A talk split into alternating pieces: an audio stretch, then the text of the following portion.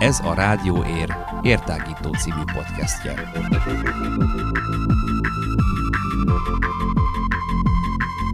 Hallgassatok ránk bárhol, bármikor. Érhangja.ro per rádió.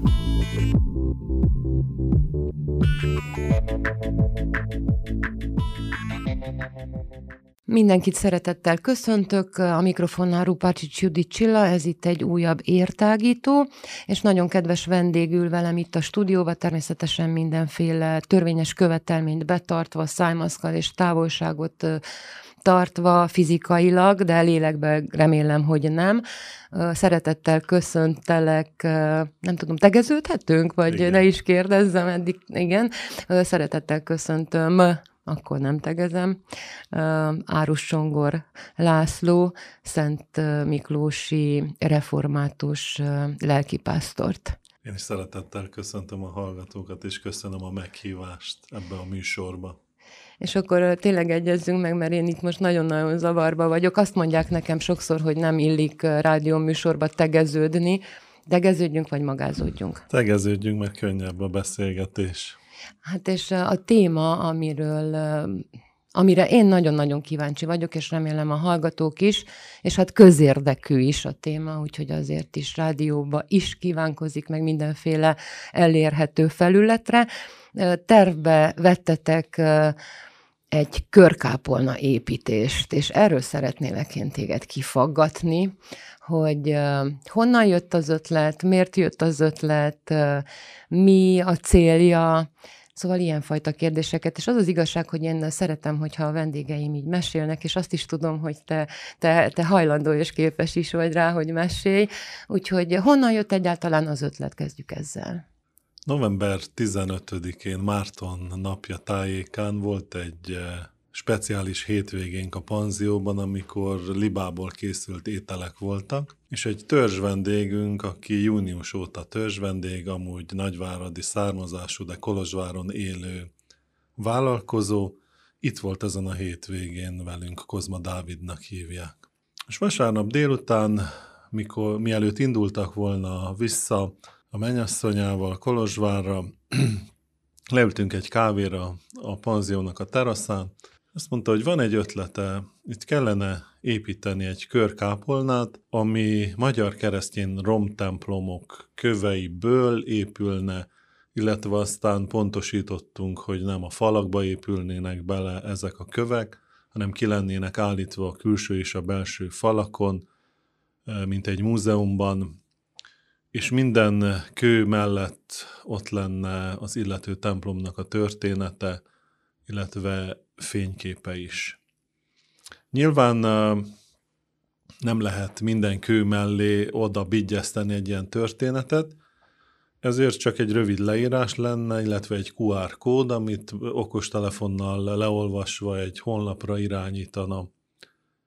Ez az applikáció, és ott lenne leírva részletesen annak az egyszer volt keresztény templomnak a története, aztán, mivel a hely adottságai megengedik, szeretnénk egy szabadtéri előadó helyet is a kápolna alatt, és a nézőtér pedig amfiteátrum-szerűen lenne, tehát fent a domtetőn a kápolna, domboldalban a nézőtér, és lent pedig az előadótér. Hogy miért fontos az előadótér? Idén már épül a református parókia szomszédságában a Szent Miklósi Népművészeti Egyesület, Néptánc csoport és Népzene csoportnak a táborhelye, ahol remélhetőleg már jövőtől gyerekeknek lesznek néptánc, népzene és kézműves táborok. Nyilván akkor ezen a helyen be is mutathatnák a kis művészek a maguk produkcióját, de nem csak ilyen előadásokra gondolunk, hanem bármilyen művészeti előadásra, legyen ez akár jazzkoncert, vagy, vagy színi előadás, vagy bármi, ami oda vonzaná nem csak a környék lakóit, hanem azokat az embereket, akik az év minden szakában ott üdülnek a Szent Miklósi gyógyfürdőn. Na most ezt a tervet, amikor elmondta, akkor én nagyon föllelkesültem, hiszen tudomásom szerint sehol a világon még egy ilyen kápolna nincsen, nem csak magyar nyelvterületen, hanem más népeknél sincs. Megemlítettem Forró László királyhágó melléki református püspök helyettesnek az ötletet, ő is nagyon támogatta.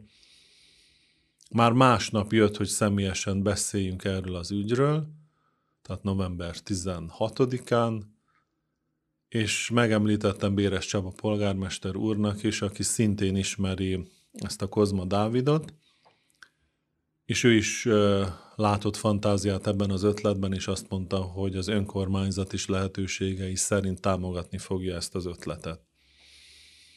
Már a következő hét végén összeültünk négyesben, és egyfajta brainstorming keretében vázoltuk, hogy hogyan szeretnénk elképzelni ezt az épületet. Tehát körkápolna azért, mert az első keresztény templomaink kör alaprajzúak voltak, elég ha csak az algyógyi egyik legősibb magyar templomunkra gondolunk. Aztán a befogadó képessége legyen minimum 50 főre, tehát annyi ember tudjon leülni benne. Pontosan azért, hogyha egy busznyi látogató érkezik, akkor egyszerre tudjanak oda bemenni, illetve körüljárni ezt a múzeumot illetve hogyha bent nem csak Isten tisztelet lenne, hanem valamilyen konferencia, vagy, vagy szűkebb körül előadás, akkor férjen el ne csak 10-20 ember, hanem akár 50 is. Elhatároztuk, hogy hamarosan összehívunk egy sajtótájékoztatót, hogy bedobjuk a köztudatba ezt az ötletet, hogy minél több emberhez elérjen, hiszen ezeket a köveket, téglákat, üvegcserepeket, deszka vagy éppen gerenda darabokat nem csak a Kárpát-medencéből, hanem a tengeren túlról is várjuk, hiszen Ausztráliától Dél-Amerikáig voltak és vannak keresztény templomaink, illetve vannak olyan templomok, amelyeket nem mi építettünk magyarok, de az emigrációba rekedt magyar társaink, nemzettársaink ezeket a templomokat használták. Éppen ez lett volna a következő kérdésem, hogy mi volt az elképzelés, szóval azért ez egy nagyon komoly gyűjtőmunka, hogyha ha tényleg, tényleg összejön, hogy nagyon-nagyon komoly munka, és azt olvastam a sajtótájékoztatótok nyomán, hogy hogy jövőre szándékoztok be, be, be is fejezni, akkor nagyon gyorsan kell, nagyon, nagyon gyorsan kell ezt véghez vinni. Hogy hogy gondoltátok, személyes kapcsolatok kon keresztül fognak ezek összegyűlni, vagy milyen platformokat használtok, hogy hogyha van valakinek otthon egy darabka köve valamelyik templomból, Pontosítanék, tehát jövőre lesz száz éves a Királyhágó melléki református egyházkerület, és a főjegyző úr azt mondta, hogy legalább az alapkövet szeretnék letenni jövőre, és reményeink szerint 2022-ben lenne befejezve ez az épület, hiszen nem kis munkáról van szó. Jelen pillanatban még a terület sincs az egyházközségünk nevén, ám bár ha jól számolom, legalább 7 év óta folynak a tárgyalások a tulajdonosokkal, akik Kanadában, Torontóban élnek. A gyűjtő munkát úgy képzeltük el, hogy akár postán küldenék el azt az emlékkövet, vagy emléktárgyat az illető templomból, a történettel és a fényképekkel együtt, vagy felhívást intéztünk, hogy akár személyesen is el lehet jönni bárhonnan, akkor nyilván az adományozót vendégül látjuk a, a fürdő területén, és hát elkezdődik a, a leltározás, a rendszerezés. A tervezésre már fölkértük Domahidi Lóránt, székelyhídi származású tervezőmérnököt, aki egyben képzőművész is, Hú, mekkora, nem milyen jó munka ez, és így a... elképzelem egy képzőművésznek, aki, aki tervező és építész is, ez remek munka. És a polgármester úr javaslatára a belső építészetben szeretné, hogyha részt vennének a Székelyhídi képzőművészek. Tudomásom szerint vannak vagy heten, festők, keramikusok, szobrászok, és hát ezeknek az embereknek az ötleteit mind-mind szívesen várjuk, hogy legyen minél szebb, minél kifejezőbb ez az épület. Azt is megbeszéltük, hogy egy karzatja is lenne, pontosan azért, hogy a belső falát minél jobban ki lehessen használni, tehát nyilván, ha három méter magasságban van egy kő, akkor oda nem tud fölnyúlni az ember, de ha másfél méteren van egy lépcső, és fölmehet a két méteren levő karzatra, akkor ott is körbejárhatja ezt a körkápolnát, és ott is lesznek kövek, amik mind-mind mesélnek egy-egy templomról, amelyik ki tudja hány száz éve épült, ki tudja mennyi ideig használták az őseink, és most ki tudja milyen állapotban van. Lehet, hogy romtemplom, hogy csak méterre emelkedik ki a fala a földből, lehet már csak az alapja van meg, lehet, hogy már az alapját is benőtte a fű, de az ott lakó emberek, vagy az ott lakott emberek, akik nagyapjuktól, dédapjuktól hallották, hogy ott egy település, egy templom volt, ma is a szívükben őrzik ezeket az emlékeket, és pontosan ezeket az embereket szeretnénk megszólítani. Gondolok itt a bukovinai székelyekre. Őket a második világháború során kitelepítették testületileg Bácskába, illetve Dél-Magyarországra, és ott maradtak az általuk épített magyar templomok, amiket most már román, romai katolikusok, illetve ortodoxok használnak. És ezek az emberek ma is minden évben visszamennek őseiknek a szülőhelyére, mert, mert nagyon szeretik Bukovinát, és ha ők nem lehetnek ott, legalább évente egyszer visszamennek oda, illetve elmennek oda, ahonnan az őseik származnak. Na most, ha itt lenne például az Andrásfalvi templomból, ami ma is áll, és szépen karban van tartva, mert ortodox egyház használja. Ha lenne onnan egy emlékkő, valami, amit lehet akkor hoztak el, egy úrasztali terítő, vagy bármi, egy biblia, amit ki tudnánk állítani, akkor a bukaüvinaiak gondolom, mikor mennek hidasról például vissza András falvára, akkor megállnának itt is egy pillanatig, és fejet hajtanának. Nem csak az András falvi egyszer volt református templom emléke előtt, hanem minden olyan magyar keresztény, tehát római katolikus, evangélikus, és bármilyen felekezetű templom előtt, ami már csak az emlékekben él. Hát szavaim nincsenek, remek az ötlet, és tényleg szerintem mindenki, aki hallja, csak drukkolni tud, hogy minél előbb sikerüljön, és hogy, és hogy örömötök legyen benne. Tényleg nem tudok, nem, nem, nem tudok hozzászólni, csak tátom a szám, ugye én is csak a sajtótájékoztatót olvastam, hát abban igen kevés információ volt,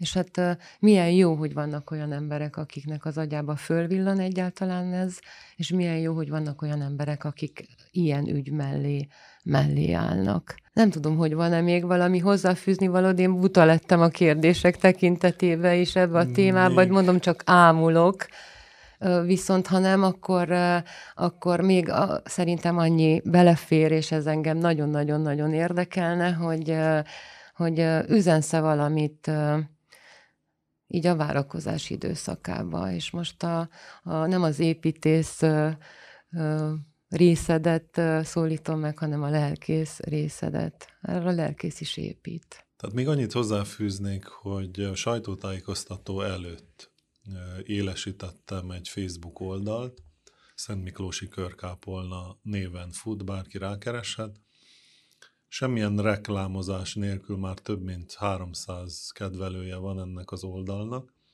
Követik az eseményeket, és lefoglaltuk a körkápolna.eu honlap nevet, ezt az oldalt is nem sokára élesítjük, és ott minden friss információ meg lesz. Már kaptunk felajánlást innen nem messze a nyírségből, van két romtemplom is, már a polgármesteri hivatalok engedélyt is adtak, hogy onnan egy-egy emléktéglát elhozzanak ide. És hát december az ajándékozás hónapja ahhoz, hogy minél hamarabb megvalósulhasson ez a terv, nyilván a pályázatokon túl erre az önkéntes adományokra is szükségünk van. És ott van a Facebook oldalon is kettő darab bankszámlaszám is, és aki úgy érzi, hogy téglajegy formájában, vagy bármilyen adomány formájában szeretné támogatni ennek a kápolnának a megvalósulását, az oda arra a bankszámlára utalhat. Ami az adventi várakozást illeti, pár napja fölvetődött bennem a gondolat, hogy milyen régóta, legalábbis itt ezen a vidéken, ha jól emlékszem már, vagy tíz éve nincs fehér karácsonyunk. Egyre szürkébb, egyre sárosabb az advent, és karácsonykor is volt egy kis hószálingózás, pár órát tartott, és gyorsan elolvadt, tehát nem volt meg az az igazi, régi karácsony kinézete a mi ünnepeinknek, de azért mi mégis ünnepeltünk minden esztendőben. Ebben az esztendőben is fogunk ünnepelni. Valószínű most is egy kicsit feketébb lesz, egy kicsit fakóbb, egy kicsit kopottabb, de a gyermekeink, meg az idősek, akik lehet magukra vannak hagyva, pont úgy várják a karácsonyt, mint eddig. És az adventi várakozásunkban, akkor, amikor megszólal a mi településünkön a harang, akkor úgy várjuk mi helyesen a Krisztust, hogyha elmegyünk abba a templomba, bűnbánatot tartani, lélekben felkészülni a, a karácsonyra, az úrvacsorára, a szentáldozásra. És ha meg is próbálta a sátán elvenni tőlünk ezt az ünnepet, mint ahogy megpróbálta elvenni a több-kevesebb sikerrel a húsvétot, vagy éppen a pünkösdet. Rajtunk is áll, hogy családi otthonainkban miképpen fogjuk ünnepelni azt a megszületett Krisztust, aki már régen megszületett pontosan azért, hogy megkeresse és megtartsa, ami elveszett. Ez a világ most 2020. decemberében egyre elveszettebb képét mutatja. Egyre több a rémhír, egyre több az ijesztgetés. Azért egy örökké valósághoz viszonyítva a 2020-as esztendőnek a megpróbáltatásai eltörpülnek. Már-már nevetségesnek mondhatók.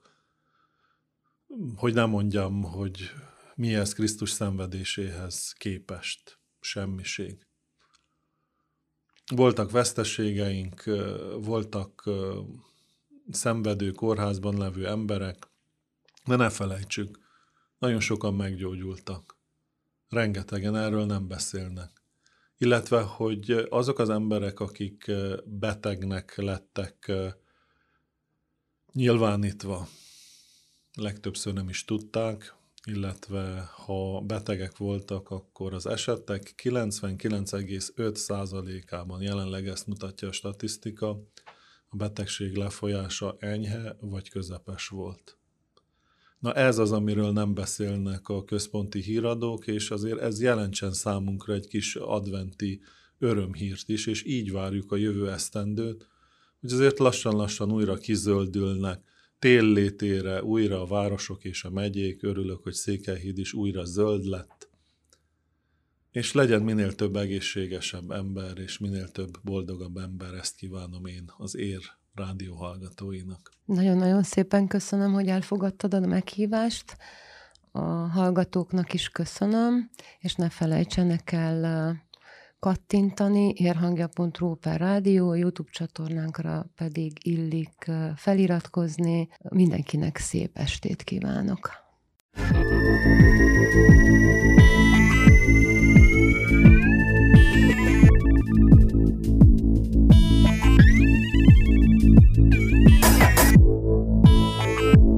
Ez a Rádió Ér értágító című podcastje.